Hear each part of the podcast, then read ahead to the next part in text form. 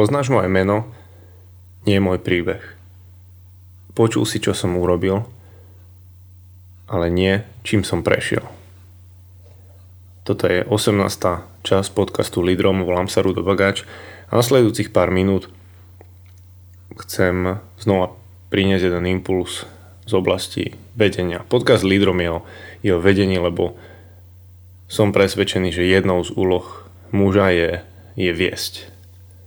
Ak, ak si ak sleduješ pravidelne magazín mužom.sk, podcasty mužom.sk, tak vie, že to, čo sa tu skloňuje pravidelne je, je chrániť, zabezpečovať, tvoriť a viesť.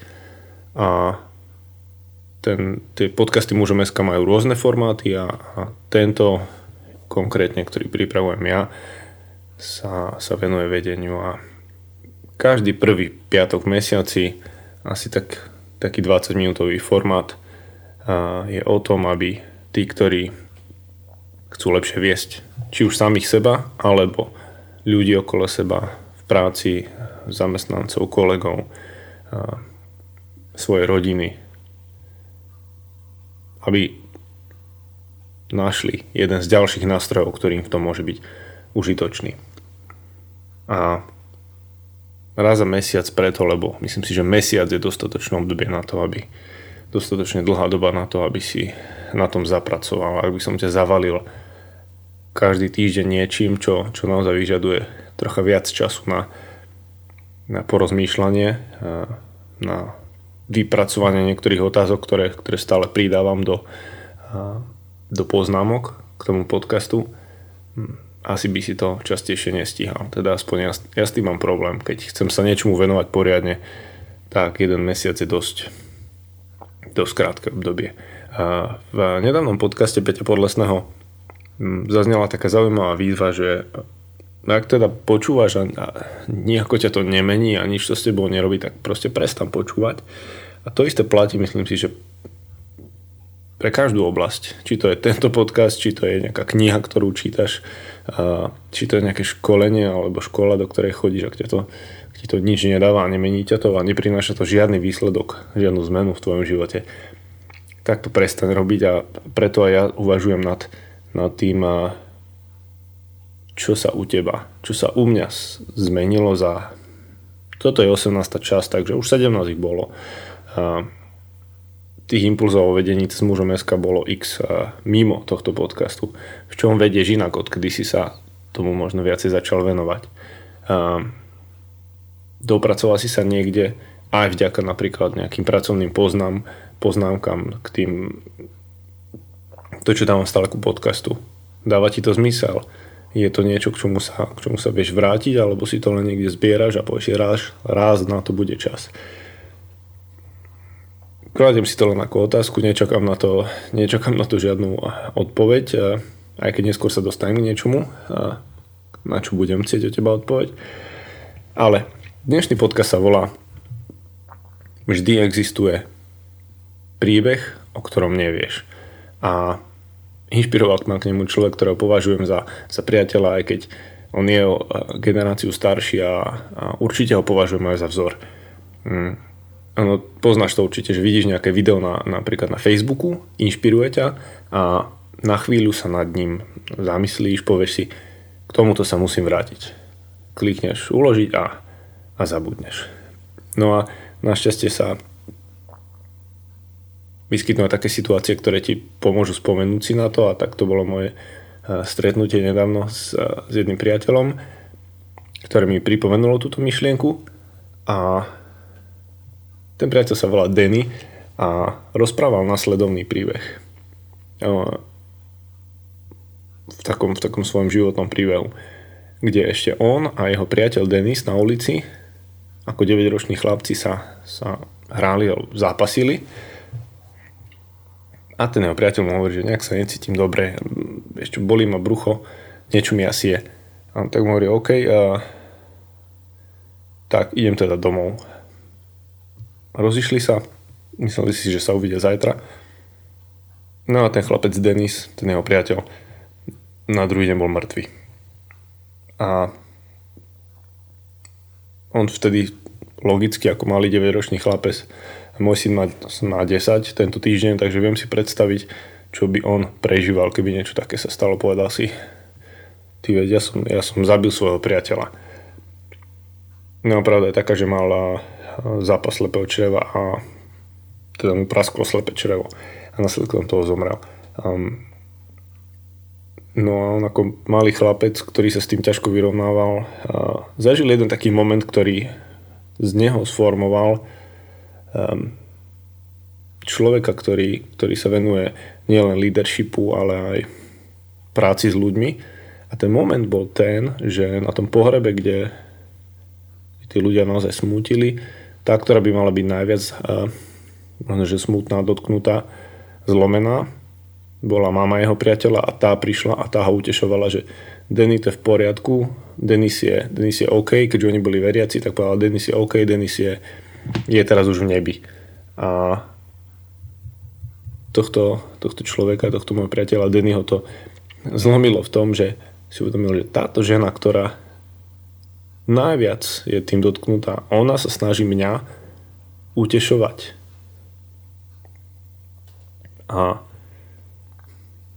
potom, potom ešte hovoril a, o jednom momente, ktorý mal podobný vplyv na jeho život, keď si uvedomoval, že tiež chce vnímať ľudí, chce, chce im rozumieť, chce vidieť, čo momentálne e, prežívajú, tak ako to videla tá, tá matka toho priateľa.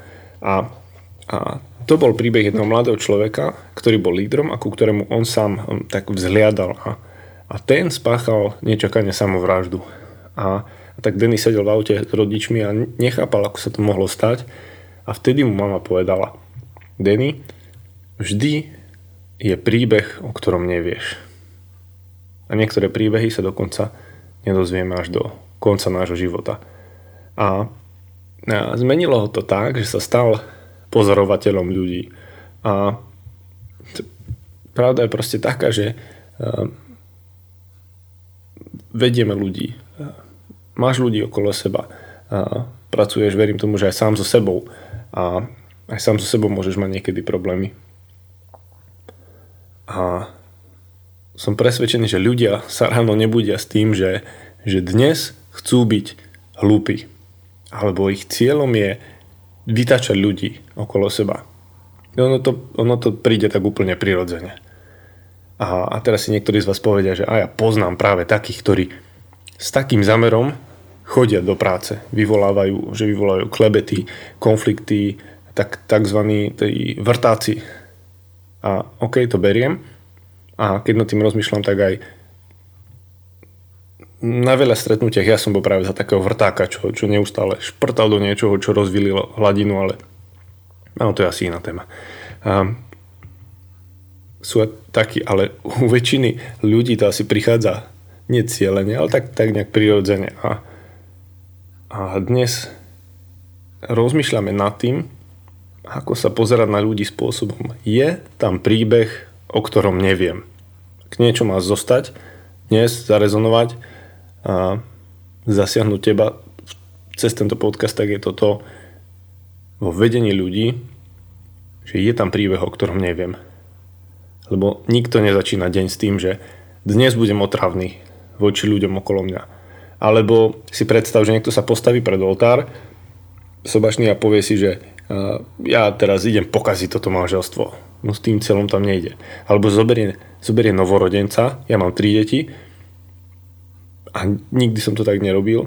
Neviem si predstaviť, že by som mal takú myšlienku, že si poviem, že wow, tak teraz idem a úplne zle vychovám toto dieťa. No to si, to nerobíš cieľene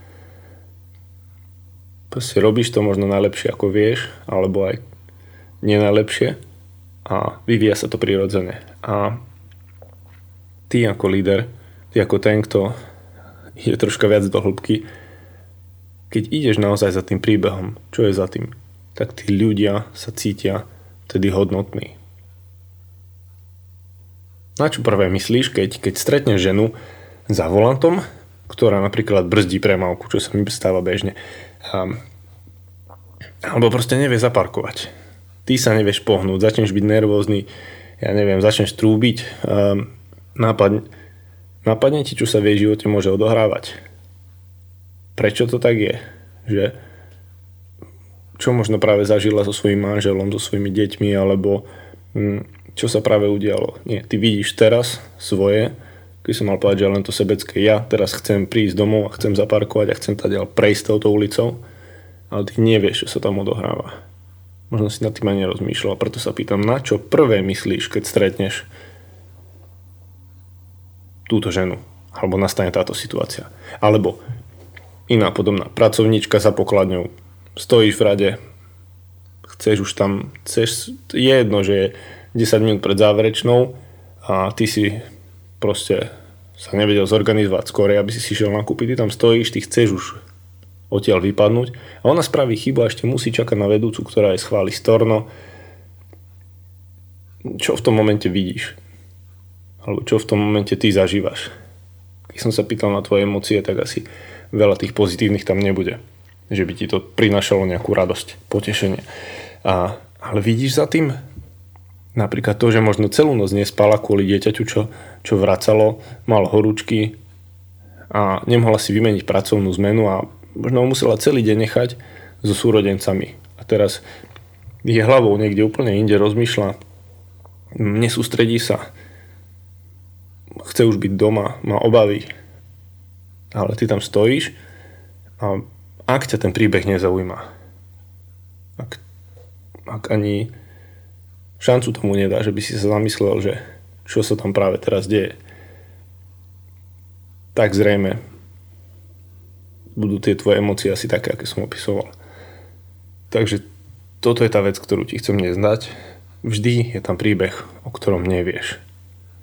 A tu by ten podcast aj mohol skončiť, pretože toto je celé, čo som chcel každý deň chodiť s otvorenými očami, vnímať ľudí okolo seba, pozerať sa, aký príbeh asi je za tým. A je možné, že v niektorých sa ti podarí získať tú dôveru, získať príležitosť hovoriť viacej. A tým, čo je v tebe, potenciál, ktorý máš, schopnosti, ktoré máš, niektoré si rozvinul sám, lebo si na tom pracoval, niektoré ti boli dané, mm, ovplyvniť životy ľudí, lebo toto lídry robia. A čo sa v súvislosti s tým ešte môžeš pýtať? To sú niektoré také praktické veci, ktoré mi tiež prišli k tomu. Existujú také pred, predpokladané alebo predvydateľné obdobia poklesu alebo tzv. tzv. údolia, ktoré sa podľa niektorých štúdií, jeden taký výskum, ktorý robil doktor John, John Gottman, ja hodím niektoré linky potom, niektoré mená a to už si viete potom nájsť aj sami, a že každých 6 až 7 rokov pracovnom živote, na tej istej pozícii, v manželstve sa proste pre, prejavuje takéto údolie. To znamená, že, že človek a, má nedostatok života schopnosti, nemá, a, má chýbajúci pocit spokojnosti, vitality, a, má strat, je tam taká strata jasnej vízie.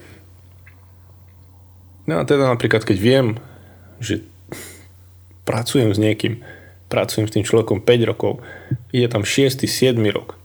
A toto je taký výskum, ktorý sa robil na tisícoch ľudí. To znamená, a, a myslím, že desiatky rokov.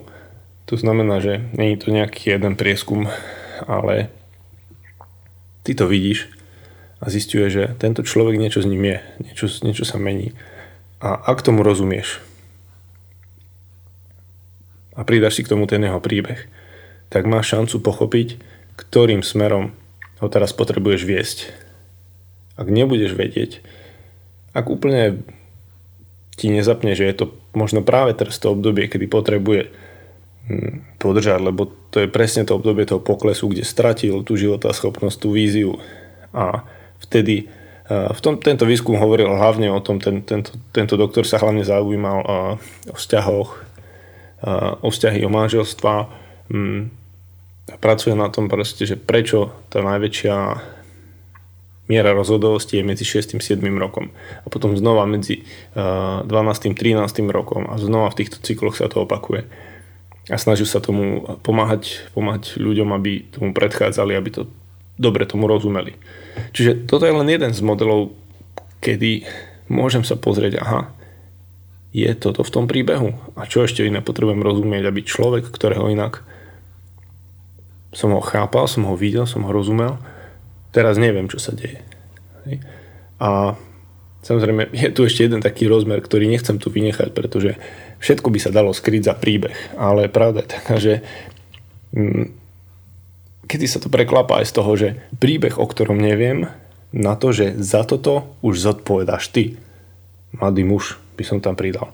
Pretože poznám aj príbehy mladých mužov, môže byť okolo 30 kde by sa to stále dalo zvaliť, že mali ťažké detstvo, otec toto, mama toto a tým a tým si prešiel. Áno, to je všetko v poriadku a je istý moment, kde ten človek môže sa s niekým stretnúť, otvoriť, ak mu dôveruje a môžu sa isté veci vyriešiť, ale nie je to výhovorka do nekonečná. Pretože ak mi muž, ktorý je, ja už poviem po 18 po 20 prichádza s týmito príbehmi dookola a dookola, tak v istom momente ja môžem povedať áno, ale tu je čiara, tu si sa ty stal dospelým, zodpovedným sám za seba, ten príbeh je v minulosti, je potrebné možno, že sa na neho pozrieť, uzavrieť, vyriešiť to, aby si sa vedel odraziť, ale odteraz zodpovedáš za svoj život ty a môžeš v ňom robiť zmeny. Môžeš tú cestu smerovať niekam inám. A už to není o tom, že ľudia potrebujú neustále ten tvoj niektorý, e, niekdajší starý príbeh vyťahovať. Mm. A mám tu ešte niečo, k čomu chcem premostiť a zrejme by to mala byť aj osobitná téma, ale súvisí to presne s tým, že prečo sa ľudia, prečo sa ľudia menia. Keď hovorím tu o mladých mužoch, prečo sa vôbec začnú meniť. A prečo po prečítaní toho príbehu alebo pochopení toho príbehu ktoréhokoľvek človeka, ktorého vedieš alebo ktorého si všimneš, by malo dojsť k tomu, že sa chcú zmeniť. No pravda je taká, že sa nechcú meniť. Lebo tu počúvaš 200 e, plus podcastov o tom, ako, ako potrebuješ pracovať, byť e, lepšou, najlepšou verziou seba samého, chcieť sa zmeniť. Ale pravda je taká, že ľudia sa nechcú meniť a, a ľudia sa nemenia kým, kým bolesť z toho, že, že zostávaš taký, aký si, sa nestane väčšou ako tá bolesť tej zmeny. To, to môžem aj zopakovať, lebo tu si napísal tú myšlienku, že nemenia sa. Kým sa bolesť z toho, že zostávaš taký, aký si, nestane väčšou ako bolesť zmeny. A potom tam musí prísť nejaký ten, ten katalizátor, nejaký spúšťač, čo to spustí, lebo už fakt si povie, že tá zmena bude bolieť menej ako to, keď zostanem taký, aký som. A to už je asi to posledné štádium, lebo, lebo prirodzene chceme byť v komforte. Chceme byť v bezpečí, chceme mať uspokojujúci život a áno, rozumejte správne, existujú takí, ktorí sú zameraní na rast, sú veľmi učenliví, snažia sa o to najlepšie. Sú takíto ľudia, ale z vlastnej skúsenosti poviem, nie je ich väčšina. Väčšina je tých, ktorí prirodzene sa nechcú meniť a čakajú až dovtedy, kým tá bolesť není možno väčšia ako tá bolesť tej zmeny. A je, je taká jedna myšlienka Jamesa Cleara z Atomic Habits, kde, kde proste ten, tá lenivosť a ten komfort je, je opísaný ako, ako prírodzená túžba a teraz mám to tu v angličtine, ale a, v princípe je tu, je tu taký úryvok, kde, kde je napísané, že každá akcia vyžaduje nejaký objem energie a čím viac energie je, je potrebnej, tým menej je pravdepodobné, že sa to udeje. Ak, ak tvoj cieľ je urobiť 100 klikov za deň, tak to je veľa energie. A, a na začiatku, keď si motivovaný a, a nadšený, a, tak vieš proste tou silou sa, sa nakopnúť. No ale za pár dní proste také veľké úsilie začne byť veľmi vyčerpávajúce. A Peťo Podlesný tam hovorí, že tam nastupuje disciplína, ale tu, tu je napísané, že medzi tým, keby, keby si proste išiel do toho, že robiť jeden klik za deň, to nepotrebuje skoro žiadnu energiu. A čím menej energie ten zvyk vyžaduje, tým viac je pravdepodobné, že že sa udeje, že nastane ten, ten zvyk. No a mm, proste tá, tá bežná múdrosť hovorí o tom, že motivácia je kľúčom k tomu, aby sa zvyky zmenili. A že, že možno keby si to naozaj chcel, tak by si to robil. No ale pravda je taká, že tvoja motivácia je byť lenivý a robiť to, čo je um, pohodlné. A na, napriek tomu, čo, čo hovorí uh, posledný, čo hovoria posledné bestsellery o produktivite, uh, toto je múdra stratégia. Toto nie je hlúpa stratégia pretože energia je cenná a mozog je, mozog je zapojený tak, aby kedykoľvek, keď môže, uh, ju, ju proste šetril. Hej, takže proste uh, je, je to proste ľudská, ľudská prírodzenosť nasledovať uh, cestu najmenšieho, najmenšieho odporu. A proste ľudia si medzi dvoma možnosťami skorej vyberú tú cestu, ktorá vyžaduje najmenej práce. Čiže čiže nie, nie je to hlúpa cesta, ale je, je to proste múdra stratégia šetrenia energiou. A tu niekde skončím s touto témou, pretože išlo o to, že prečo sa meníš, kedy sa meníš a mnoho ľudí sa chce zmeniť naozaj až vtedy, keď, keď tá bolesť je taká, že si povedia radšej idú do tej zmeny.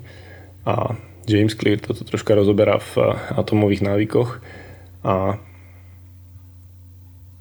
niekedy potrebuješ počuť aj pravdu, že áno, tá múdra stratégia je šetriť energiu. Ale ja som ďačný za všetkých ľudí, ktorí v tomto idú proti prúdu a, a chcú niečo robiť. Aj keď by tá múdra stratégia bola byť lenivý, šetriť energiu, lebo čo ak ju budem potrebovať, neviem na čo by si ju mohol šetriť. Um, Mám tu niekoľko otázok k tejto časti a mm, prakticky je to len jedna výzva. A nasledujúci týždeň pozoruj ľudí, ktorých budeš stretávať na ulici, v autobuse, vo vlaku, alebo v práci, v obchode. Príklady, čo som uvádzal. Všímaj si, uvedomuj si, že, že to, čo vidíš, nie je úplný obraz, ale je za tým ešte ďalší príbeh. Nie pozývam ťa teraz k tomu, aby si išiel skúmať ten príbeh, pýtať sa, ale uvedomiť si to. A keď my ako tí, ktorí verím, že sa chceme zlepšiť vo vedení a v tom, čo je naša úloha, a to začneme robiť, som presvedčený o tom, že ovplyvníme aj ďalších ľudí, ktorí sú okolo nás, aby to videli, videli podobne. A verím, že ti to pomôže ten krok viesť aj komunikáciu iným smerom ako doteraz. A svet okolo nás to, to proste potrebuje. Hej. Kto s tým má začať, ak nie lídry. Alebo tí, ktorých sa, od ktorých sa vedenie očakáva. Muži, otcovia. A, a mám také dve bonusové úlohy. Napíš mi, ktorý z podcastov ti niečím zarezonoval Zatiaľ ich bolo 17, to je 18. Nejakým spôsobom ťa ovplyvnil, pomohol ti urobiť e, ďalší alebo, alebo len prvý krok k zmene v tom, ako vedieš sám seba alebo iných. Môžeš mi napísať na mail lídrom zavinač mužom.sk, na Facebook, na Instagram, kdekoľvek, kde ma nájdeš. Môže to byť len správa. Číslo 5, číslo 12, ja neviem, názov, ako sa volali, strategická pauza. Úplne stačí toto urob a budem vedieť, že áno, táto jedna vec. Nemusíš mi ich posielať ani 5, proste tento jeden. Tretia otázka, alebo nazvime ju výzva. Knihy, ktoré teraz čítaš.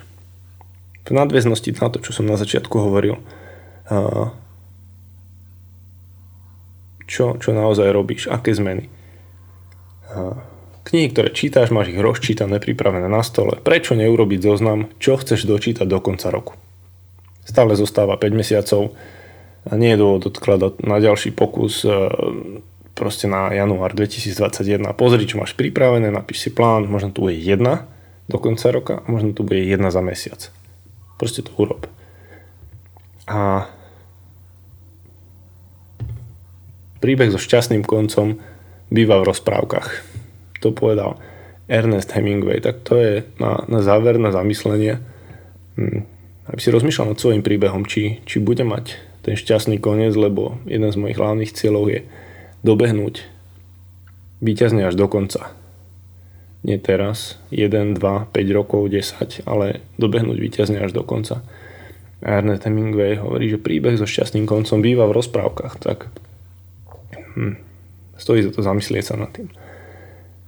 Mám tu nejaké tipy na to, čo je za mňa určite inšpirujúci obsah. A to je stále opakované bratstvo, ktoré robíme a, a aktuálne máme, myslím, že už šiestý klan, ktorý funguje. Nájdeš to na, na stránke, hodím na to linky online prostredie, kde môžeš s ďalšími mužmi na sebe pracovať, pozbudovať sa, rozvíjať. A konferencia mužom, ktorá bude už čoskoro 26.9. v Bratislave, tiež link na stránku hodím. A už dám do povedomia Global Leadership Summit 2020 28. novembra v Bratislave. A keď dovtedy sa veci ešte kvôli korone môžu vyvíjať rôznym smerom, ale verím tomu, že sa to dovtedy hm, udeje tak, že, že to bude možné zrealizovať. A ja tam vtedy budem. A štvrtá vec je Odisea, ku ktorej ešte prídu viaceré informácie a budú aj na webe a to bude plavba mužov v Chorvátsku v apríli 2021 a to by mohlo byť možno práve priestor pre tých mladých mužov, ktorých som spomínal, kde potrebujú uzavrieť nejakú časť príbehu a pozrieť sa na niečo nové. A ako teraz si muž a odtiaľ to tvoja cesta vedie už, vedie už iným smerom a ten príbeh, ktorý si možno doteraz vyťahoval ako takú barličku ospravedlnenie, je už uzavretý. Takže hodím poznámky, stiahni si ich, budú tam niektoré kľúčové body, tie výzvy, ktoré som spomínal a je to potom na tvoju individuálnu prácu, keď na tom chceš robiť ďalej. A v ďalšom podcaste chcem hovoriť o raste, o tvojom, o mojom raste, čo sa preto dá robiť a budem rád, keď pošleš akúkoľvek správu, pozitívnu, negatívnu spätnú väzbu, otázky. Stále sme vďační za to, že tento projekt proste podporujete. Či to je, či to je finančne, či to je nejakým mailom, správou. Veľmi si to ceníme a, a nie je to samozrejme. Chcem povedať, áno, nestojí to na tom, či to niekto podporí, či niekto, či niekto tam dá like, alebo to ne, zdieľa, nezdieľa. To robíme to z predsvedčenia, značenia, pretože to má význam, ale všetky tieto veci a, určite prinášajú pozbudenie, prinášajú radosť, keď ich vidíme, keď ich čítame. A nemalá vec je, že pomáhajú zlepšovať aj to technické prostredie, v ktorom, v ktorom to pracujeme a znova je to nejaký pokrok. Takže ďakujem, že si počúval aj túto časť podcastu lídrom a nech ti, nech ti to slúži a nech ti to pomôže byť lepší, lepší líder, pretože keď sa líder zlepší, tak každý vyhráva.